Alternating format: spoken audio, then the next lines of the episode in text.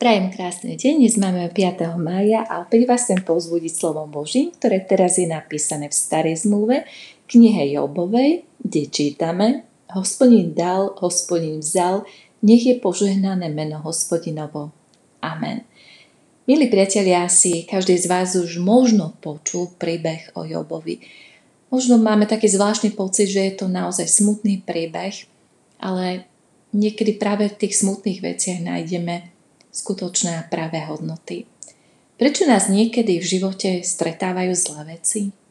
Asi mnohokrát si kladieme podobné otázky. Človek skutočne často nechápe, čo sa to s ním deje.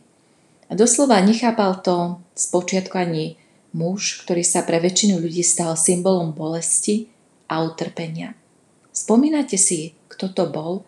Žil v vzdialenej krajine Úc a jeho meno bolo Job.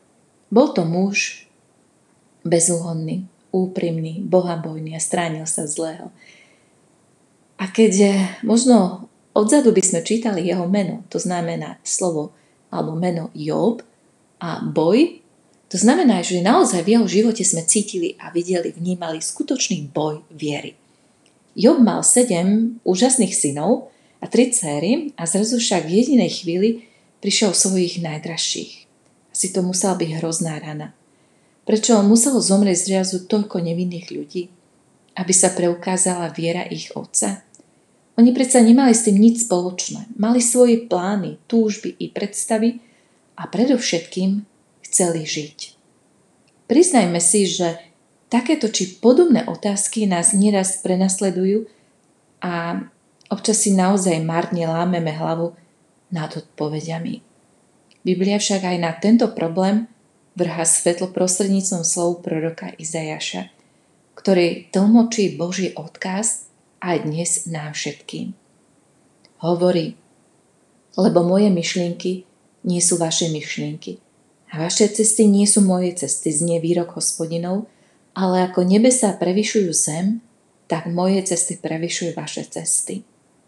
O niekoľko rokov neskôr Pán Ježiš charakterizoval svojho otca týmito slovami.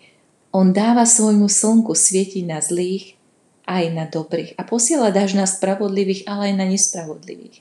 A čo pre nás znamenajú vôbec všetky tieto slova alebo informácie v súvislosti so smrťou Jobových detí? Ani viera v Boha a poslušnosť jeho zákonov nám nezaručí pokojný život bez bolesti a trápenia. Každý z nás má svoj vlastný kríž. Musíme sa s niektorými vecami, udalostiami zmieriť. Musíme ich prijať. Aj keď im nerozumieme, pokým sme v tomto svete.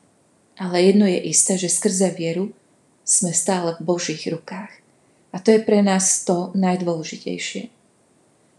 Prežívame možno teraz ťažké chvíle, možno máme aj rôzne nedostatky, ale predsa je tu niekto, kto nám pomáha alebo kto nám rozumie. Samozrejme máme množstvo ťažkostí, problémov, alebo možno sme aj chorí. Nechceme všetkému hneď rozumieť. Ak si myslíme, že tomu budeme rozumieť, si myslíme, že zrazu už ten kríž odíde od nás alebo ho nebudeme musieť niesť, nepodliehajme pokušeniam. Radšej sa učme spolu s apoštolmi a s učeníkmi pána Ježiša vyznávať, že Boh je napriek tomu všetkému, čo prežívame, verný a nedopustí pokúšať nás nad možnosti. Ale s pokušením spôsobí aj vyslobodenie, aby sme ho mohli zniesť. Píše sa o tom prvom liste korinským. Áno, máme množstvo skúšok v našom živote, ale ak sa obracieme k Bohu, on nám najlepšie bude rozumieť. Na záver sa modlíme. Bože, my Ti ďakujeme za dnešný deň a keď Ti aj mnohokrát nerozumieme, napriek tomu prosíme, buď s nami a celú tú situáciu drž vo svojich rukách a Ty nám daj to najlepšie riešenie.